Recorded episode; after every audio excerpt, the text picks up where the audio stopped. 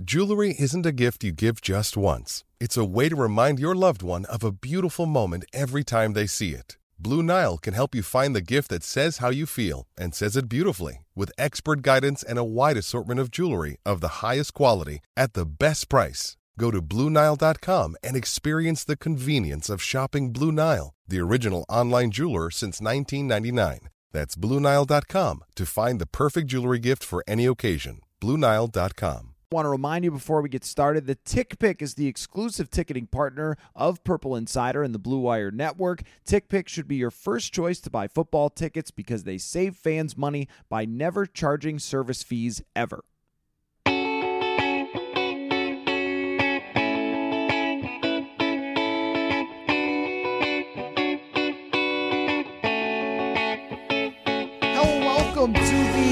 My Gosh, Kickers did it again to the Minnesota Vikings post game episode. Matthew Coller, Sam Ekstrom is in Arizona. The Vikings lose to the Arizona Cardinals 34 to 33 to go 0 and 2 and Sam we have to start out with Greg Joseph's wide right kick. I want you to take me through just your view on the final drive and what happened on Greg Joseph's kick.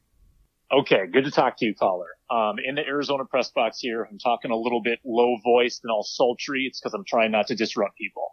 So, first of all, the drive starts, and I'm, I'm thinking this is so deja vu and so fortunate for Kirk Cousins to have another chance for a second week in a row because last week he was given that that extra chance at the end when the Bengals could have just iced the game away. Um, defense comes up with a clutch stop, second week in a row. Cousins gets another shot.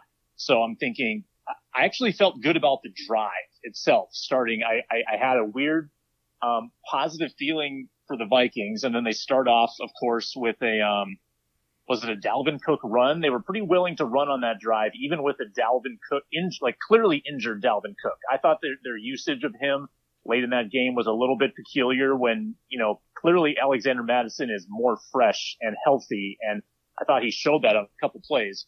But that, that aside, um, Justin Jefferson, another game where, I mean, number one, not used enough, but number two, couple opportunities to make catches where he gets his hands on the ball. And I'm not panicking on Justin Jefferson, but on that drop on second and 10, um, that's a play he has to make. So at, at third and 10, the connection with Thielen, um, huge throw by Kirk Cousins. Um, Thielen continues to deliver the, you know, biggest throw of the game for Kirk. And, uh, and then they kept the foot on the gas, right? They, they go Osborne, Osborne. And I felt like the Cardinals were on their heels with 41 seconds left. Osborne's down. They could have run Coller. What? I mean, w- let's be realistic. One or two more plays and, and maybe more if you get out of bounds. So for them not to keep their foot on the gas when they had the Cardinals backpedaling, I thought was a mistake. I think you, you at least try to convert one more, get it inside of, um, of 30 yards, you know, like up your percentages. With every five yards you go forward, you're probably upping your percentage. So I, I question the conservative nature of those final 40 seconds. I turned to, uh, Tom Schreier of zone coverage when Joseph was standing over the ball and I said, I feel a miss. I think he's missing it. And he missed it. And, uh, the crowd told the story and, you know, credit Cliff Kingsbury for not calling the timeout because that's kind of the thing that every coach does now. He didn't. And it, I imagine if he would have, Tom, to give him a second shot. Um, but it doesn't go the Vikings way. And here we are again, deja vu. Right. And this is two weeks in a row where they had one play that they needed to execute and they win the game. And Dalvin Cook fumbles last week, and this week they don't put it away with this field goal. Now, going through that drive, uh, I thought, wow, you're really running the football. I believe there was a second and 10 handoff that Dalvin Cook went nowhere because, as you mentioned, he was clearly dealing with an ankle injury and he just didn't ha- not have the burst to explode and get a huge gain there. And so he goes down. They end up with that third and 10 that you mentioned. And that was the throw that we have not seen on many occasions from Kirk Cousins that he made there to put them in field goal positions. Where, in fact, on the previous drive, they had a chance and he sort of played it safe and he threw underneath instead of going farther down the field to Justin Jefferson. He threw it underneath. It was incomplete. They had to punt it away. And then Arizona, and we'll get into this, but Arizona gave them another chance. Kyler Murray bizarrely ran out of bounds, which was yeah. just crazy to do in that situation. Then he takes a sack. And so they have to punt the ball back to the Vikings. They get a good punt return. They come down the field. Now, here's where I just I, I totally get it. And I totally get where you're coming from, and many other people who tweeted this to me about the conservative nature. And there are other instances of playing it too safe in this game that cost the Vikings that I wrote down, some of them that we can discuss. But my thing is, it was 37 yards.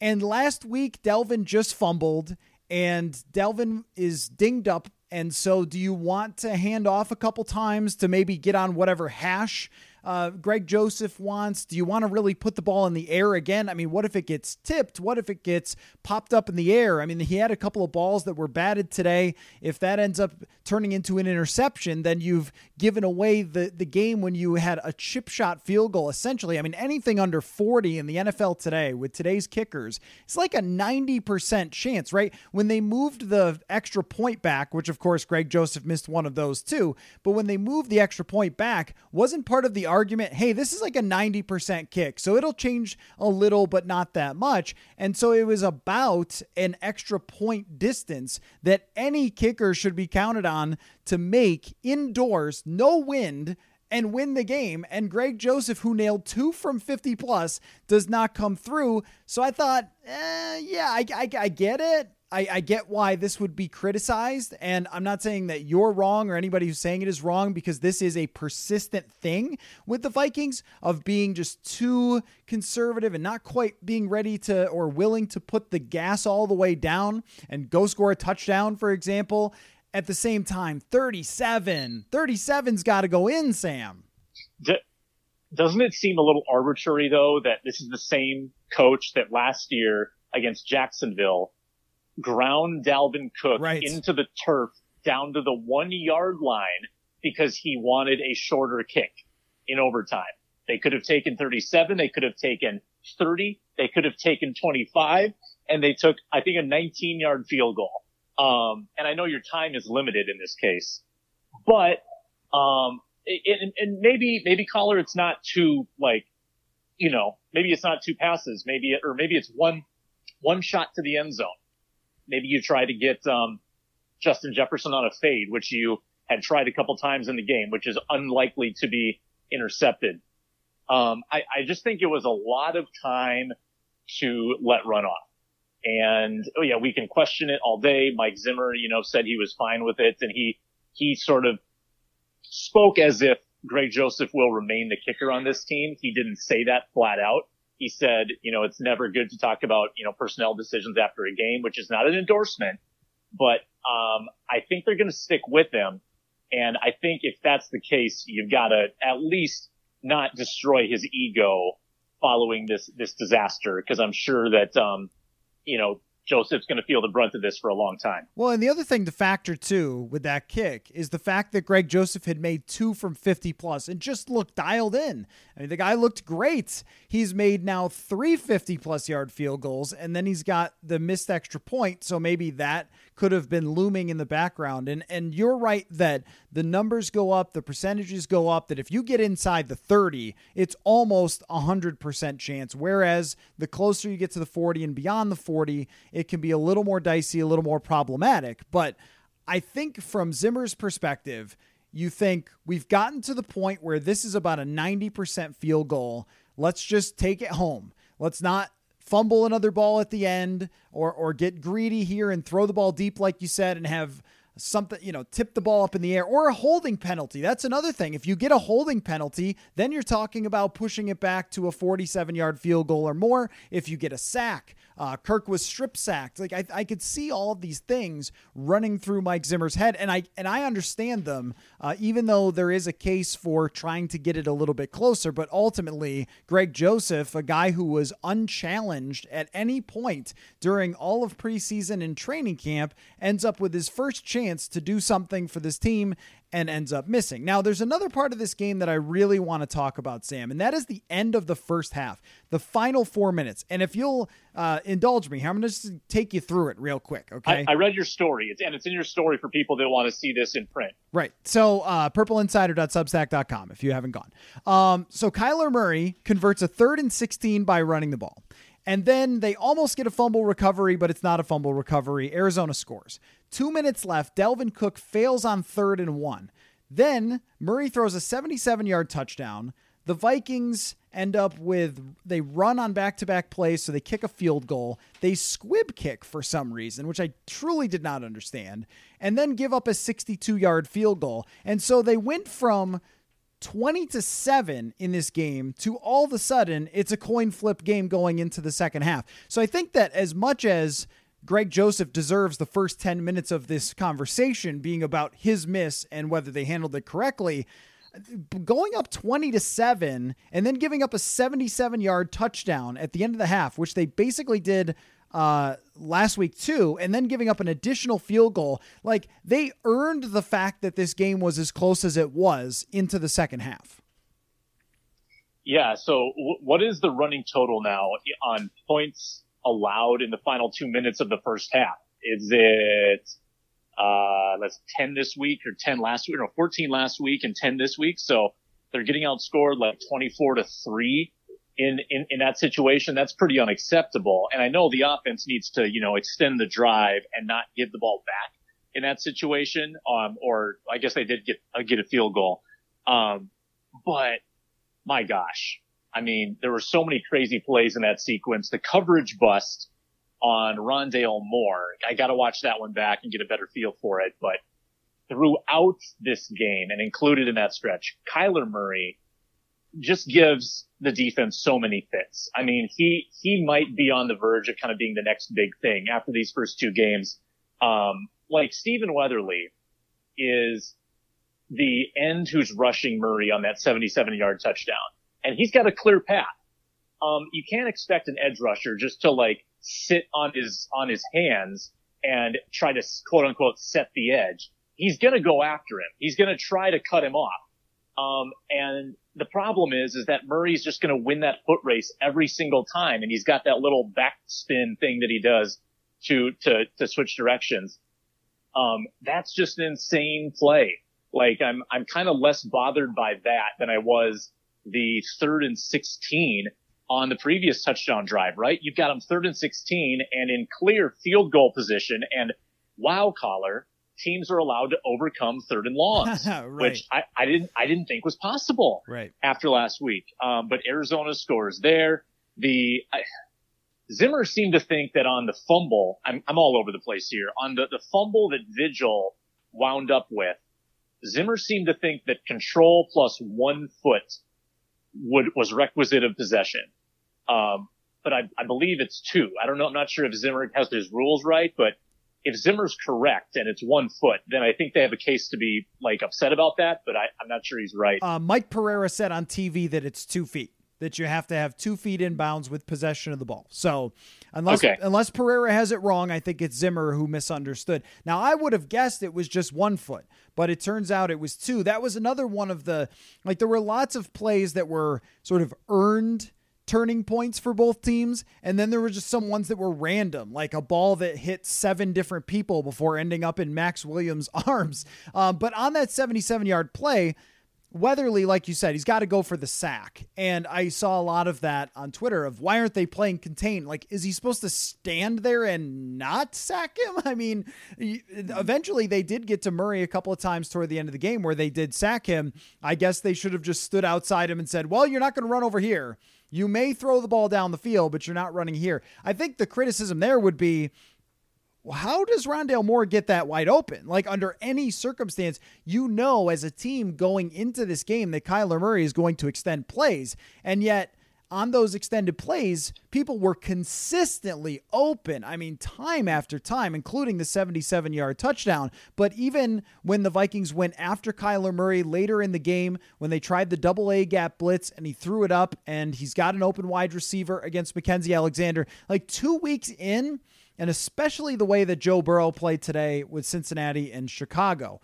Two weeks in, the revamped secondary, aside from the times where Kyler Murray threw it right to people, uh, has not been very good, Sam. No, um, I wanted to make one final point too on that that last field goal drive where Prater, um, you know, go makes it from 62 yards.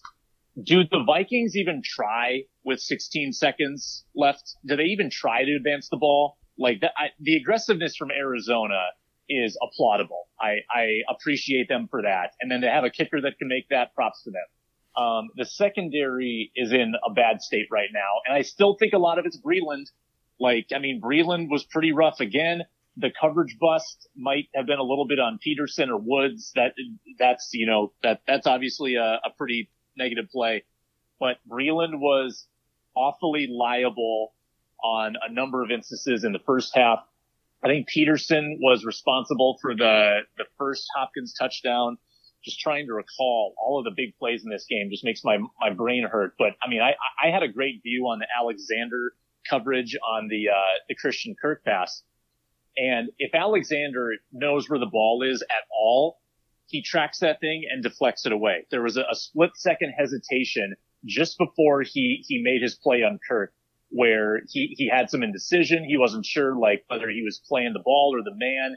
Um, but if he knows where that ball is, I, I guarantee you he makes that play because I think he had the angle. Kirk was slowing down. Alexander could have accelerated into it. And that, let's see, at that point it was 33-31. If the Vikings get that stop, they've got the ball at midfield with, um, well, how much time left?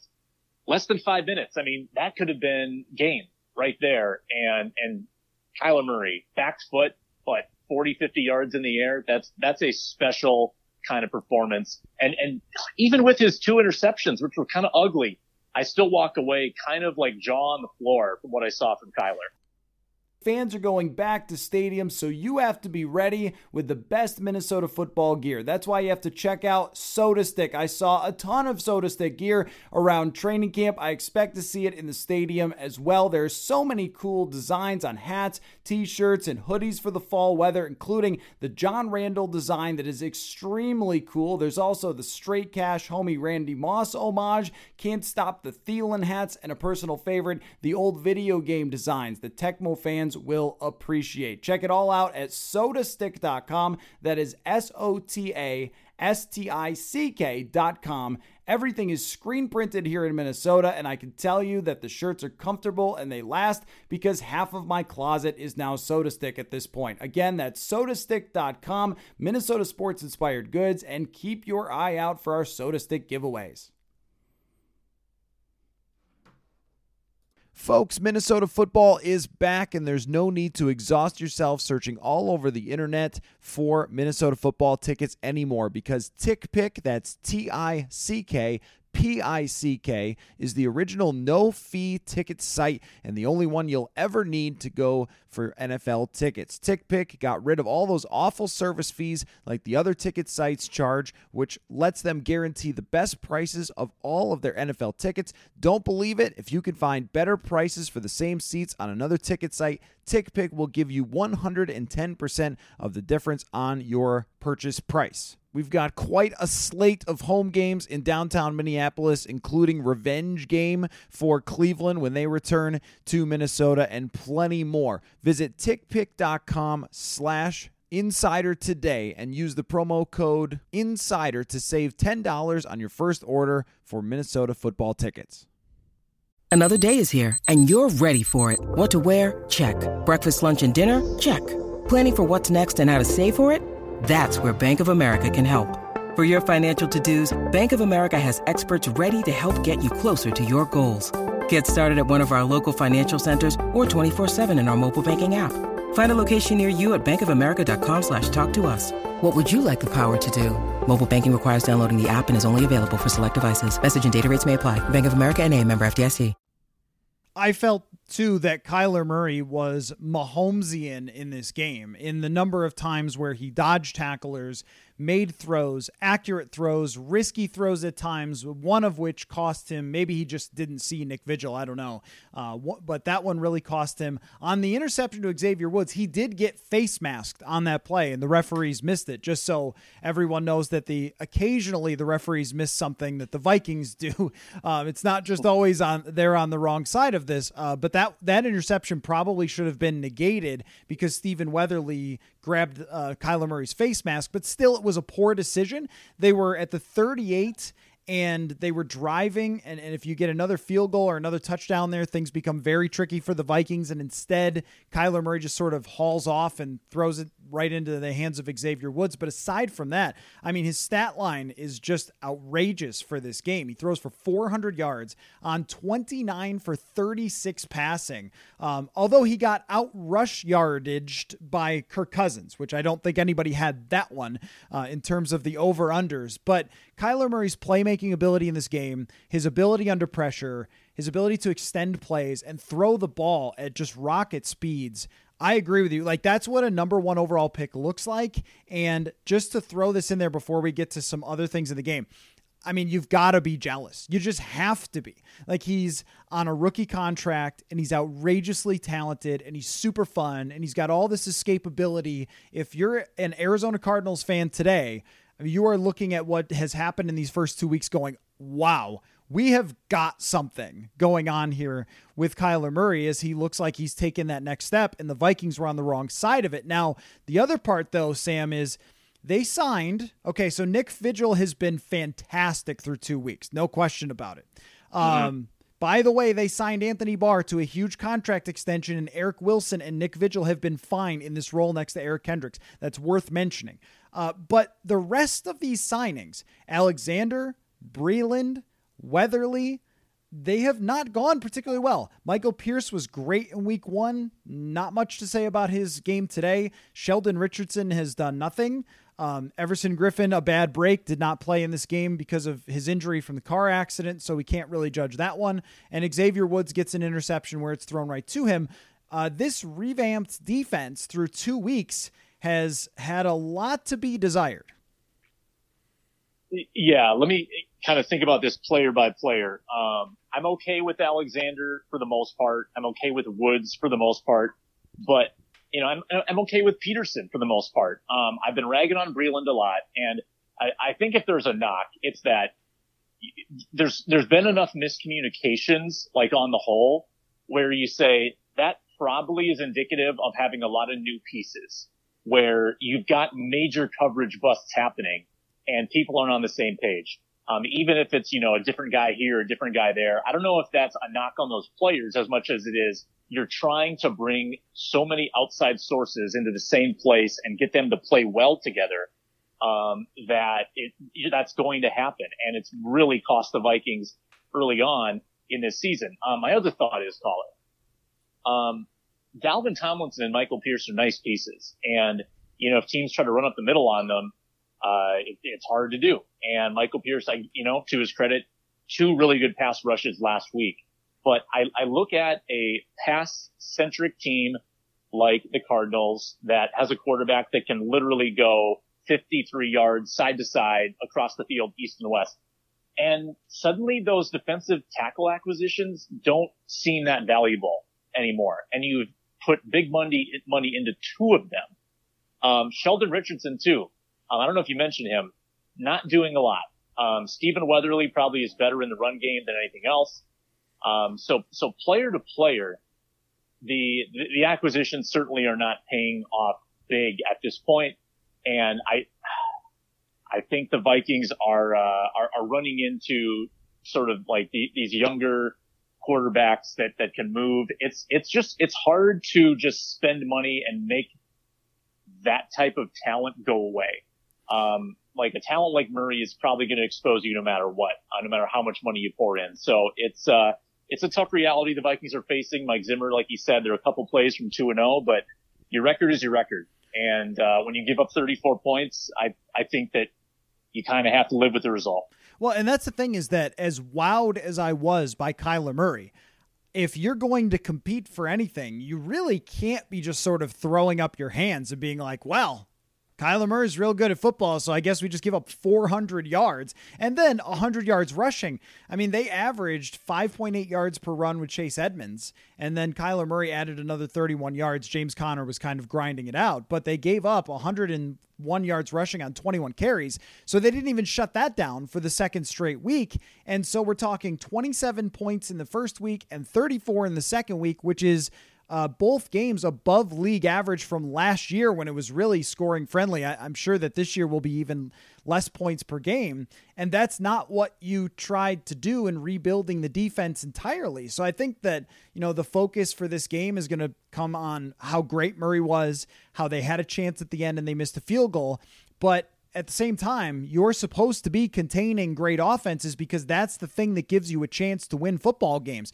Like the offense was really good, and I I know we've been uh, neglecting talking about Cousins and Cook and so forth uh, yet, and KJ Osborne. Of course, I'm surprised you could contain yourself, but um, you know, I, I, mean, this is what you brought everybody here for, not to go 0 2 and give up that many points in the first two weeks and big plays and big moments to Joe Burrow, big plays and big moments to Kyler Murray when there were opportunities to get a big stop.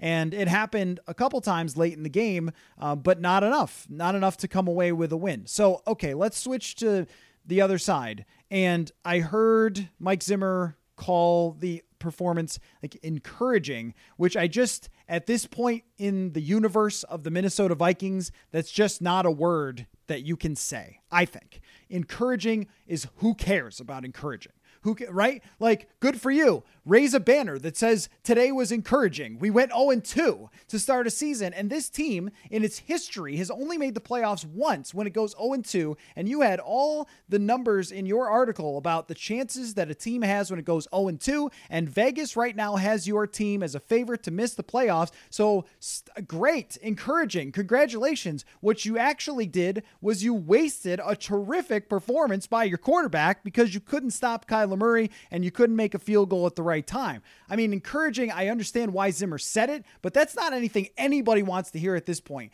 Expectations were high and you lost to Cincinnati and then you lost again. And uh, I mean, there's really no like, well, you know, twiddly D, good for us. We got 130 yards out of Dalvin Cook. Okay. You want a medal? I mean, what? I, am sorry, but like th- this should be looked at as wow, this was one of the best games we've seen Kirk Cousins play as a Minnesota Viking, and you couldn't find a way to win it. That is really not encouraging in my mind. You, you know, Mike Zimmer um, patted his team on the back last year after they lost to Tennessee in week three. They dropped to 0 and 3, but he said, yeah, if we play like that, we're going to win a lot more football games. And it sounded the same tonight. Um, and last year, you know, that, that team had no expectations. And you can kind of understand, you know, maybe, well, okay, he's trying to build up this defense with a bunch of young guys and, and they, they need, they, they just need to be, you know, kind of coddled right now. But this is not a team that you coddle. Um, you gave up 34 points and I know that he's resting on their performance in the second half where they only allowed 10 points and, uh, you know, only three points in the last, I don't know, five drives or something. Um, and he's resting on the offense in the first half when they, they put together 23 points. Um, so he's kind of pairing it together. He's like, well, if the offense looks like the first half and the defense looks like the second half, we're going to be pretty good. But that's just not how it works.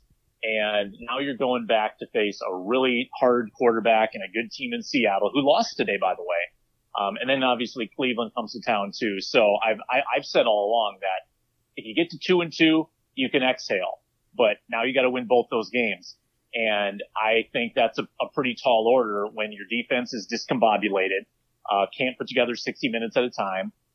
And there's no guarantee that your running game is going to produce like an absurd, um, 6.6 yards per carry again next week and going forward. I mean, that was an insane rushing performance from Dalvin Cook, especially in the first half before the, the Cardinals tightened up and then Dalvin got hurt.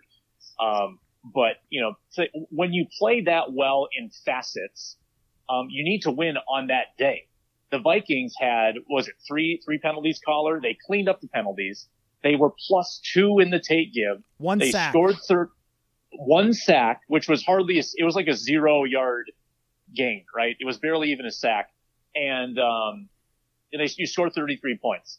I mean, you've got to win that game And the fact that they didn't, uh, I mean, it's, I think it's way more deflating than if you lose by, I don't know, 17, then you just kind of throw the tape away. I mean, th- this is a brutal game to lose. Right. And when you lose on a final kick, they don't give you like half a win for it. Uh, they, right, I mean, that's, well, we only lost because mm-hmm. of the kick.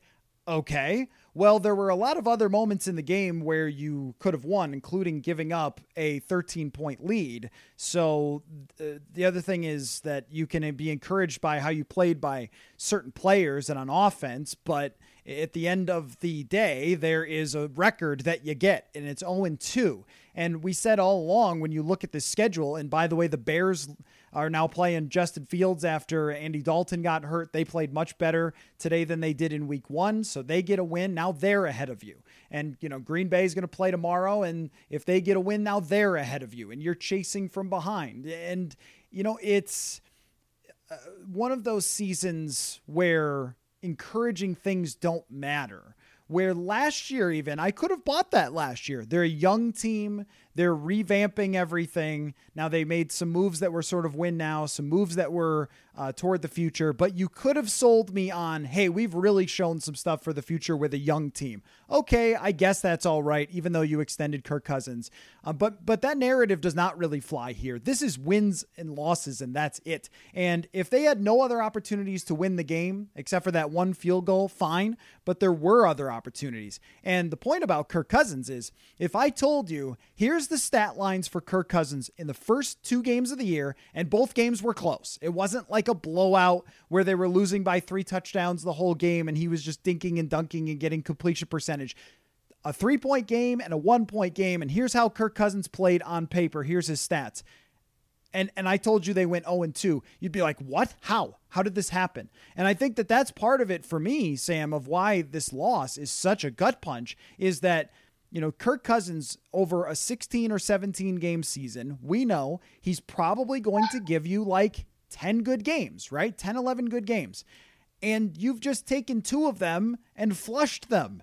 Uh, because of mistakes. And it, just because it's the kicker's fault doesn't mean we go, ah, well, no big deal. And this was, like you said, a truly special performance by Dalvin Cook. And now he's banged up. And now you're playing Russell Wilson, one of your ultimate nemesis of the Mike Zimmer era.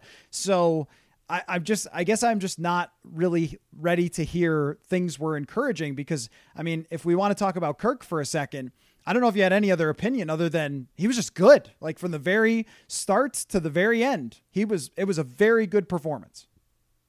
Yeah, and I, I think in conjunction with that, you can be encouraged by Klint Kubiak mostly the second and long runs still drive me bonkers and make no sense. And please stop it. But um, I thought when asked to throw, Kirk was, I mean, getting through his reads really well. He was decisive. Like the only throw that I, I really disliked was that little flat to um, Abdullah on third that was short of the stick. Yes. Yeah. But e- even even decisive as a runner on a couple occasions, 29 yards Coller, career high. Um, that was uh, I, am glad Gus Johnson got to announce this game because there was so much craziness in it for him to scream about. But um, you you fear the other shoe dropping with some of the mistakes that do seem inevitable to happen at some point. Um, no turnovers through two games. That's great. That's also not sustainable. Um, and also I'm wrong about that. You fumbled, Cook fumbled in overtime last week. Well, but none no, from um, Cousins though. None no interception Cousins. is, yeah, I meant to say Cousins. No turnovers committed by Cousins, which is pretty important for this team, um, for him to play that cleanly. And I thought in, in this environment for him to mount that final drive in an emotional game would have been a, a pretty significant pick me up for the team. And, uh, yeah, I think you could sense Cousins' disappointment after the game. He was very terse, quiet, um, kind of, kind of clenched after this loss. As, uh, as we've seen before, he's not really fond of of talking, you know, glowingly in defeat. So I, I, uh, I agree with you. I think that when you, you've got an opportunity to cash in on your quarterback's best game uh, that we've seen in a while, then uh, you've got to do it. Right. And this is where I felt this way after Tennessee last year, where it was like, I think Kirk has a really legitimate case to look around and be like, Well, come on, guys. It's been my fault plenty of times, but it certainly wasn't today. Uh, you know, the, the Tennessee game last year where they had a lead, it's very similar to this. They couldn't hold it. And then at the end, they can't finish a final drive. Now, in that case, that was Cousins not being able to, you know, do a whole lot. In this case, he was able to uh, work his team into field goal position. They can't finish it. But here was my thought, though, Sam. These games have felt super 2020 ish. Uh, there have been many times throughout um, the last two games where I've had this thought of, okay, now is when the defense kicks it into gear, or now is when they don't make the bad mistake, or something like that.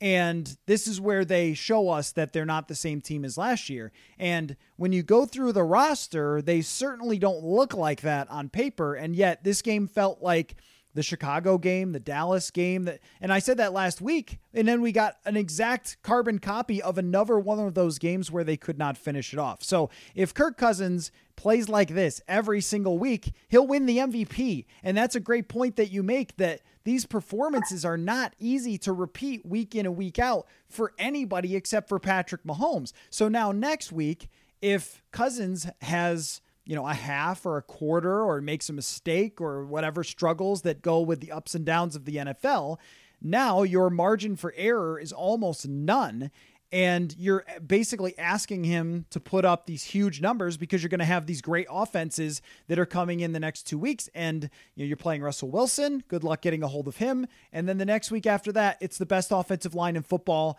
in the cleveland browns. And your defensive line has really not done a lot outside of danielle hunter yet.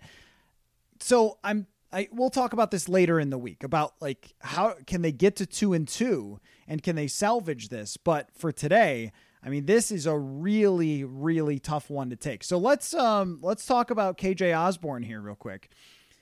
Um, anybody okay. anybody want to cover him on that first play? Great stat from NFL Next Gen.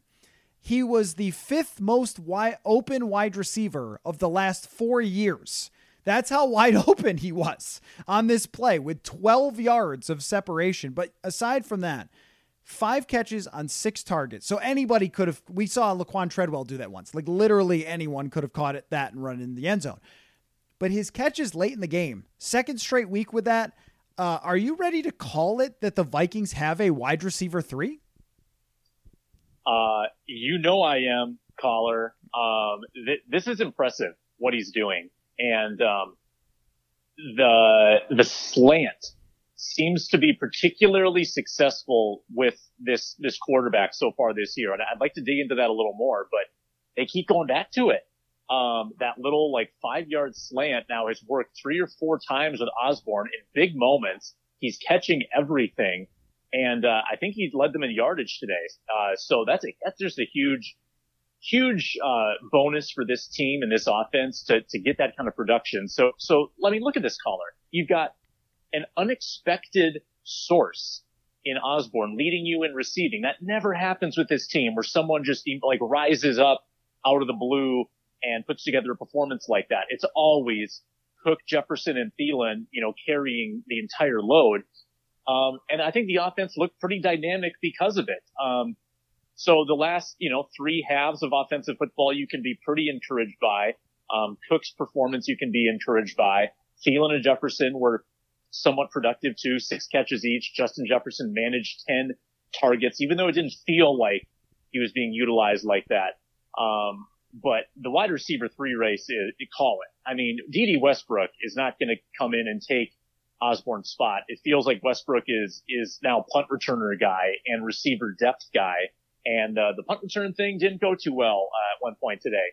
So, and Am I surprised by this Coller? No, I've seen it in Osborne for three months. So I, I think this is exactly what um, the, this offense needed to maybe like convince themselves to to be a little more versatile and multiple and throw the ball a little bit more. And when your quarterback has another weapon to throw to, it seems like he's doing pretty well with that. And that's what I walked away with. Uh, with the offense should have the potential to be very, very good and even better than it was last year if Osborne is a legitimate threat. And I think today proved that he is. And if Dalvin Cook can play the way that he did, I think it's very concerning that he has an ankle issue already. Uh, and at the end of the game, I thought, why is he in? I mean, I know that he's the star player, but he just couldn't really cut or drive off of that ankle. And now here we are with some injury to watch involving Dalvin Cook. Like, this is not new. Um, but Osborne giving them an extra weapon uh, may come in very handy. And like you said, with Klint Kubiak's passing game today, it was just straight up impressive. Uh, and, and so that is another one of the unfortunate parts of these last two games is in the second half of Cincinnati and then the entire game here, you've gotten really good play from your offense and have not been able to capitalize. Now, I want to ask you one more thing before we wrap up. Is so you mentioned the Justin Jefferson diving almost catch that sort of goes off of the inside of his arms. And I thought that would have been a pretty darn crazy catch. I mean, you called it a drop, other people were calling it a drop. I thought, geez, I mean, that's like a diving catch down the sideline on the on you know your outside arms or whatever you're trying to reach out and catch it kind of coming over you into your blind spot. I thought it would have been a really great catch but didn't really look like necessarily dominant today. Made a nice touchdown catch. Are you at all concerned about the shoulder and justin jefferson? I, I don't know if there's an injury connection here and it's not any one catch but I think he's had his hands on four, five balls in the first two weeks, and he's caught none of them. Um, correct me if I'm wrong, but has there been a catch where you've said, wow, what a catch? I don't think we've had that. I think he's made routine catches. Um, and you know, his, his touchdown today was, was quality. Give him that. Um, but I think when you're going to be elite, which he is supposed to be, I think you got to make couple of those. Uh, you got to make some of those more difficult catches where you're laying out. Um, you got to contort your body a little bit. There was the other one where Kirk's arm got hit and it was kind of a wobbler, but Jefferson had his momentum going toward the ball. All he had to do was sort of lean in and, and, and reach out and catch it before it hit the ground. And he didn't get that one either. So I don't know if he's like worried about hitting the ground as he like lays out for some of these balls. I haven't seen any evidence of him uh, rubbing the shoulder or, or seeming injured. So I don't even want to speculate really on that, but it, it's not exactly the kind of Justin Jefferson that we saw last year where anything in his radius was going to get snatched. Right. Um, the, the contested catches have not been there yet. They're contested for a reason. They're, they're hard catches to make, but I think we've, we've already sort of set the bar pretty high for him. And he hasn't made like a lot of high degree of difficulty grabs. And I also thought though, I mean, they score on the first drive, but there were times where you're saying it's just been too long since Justin Jefferson has gotten the football.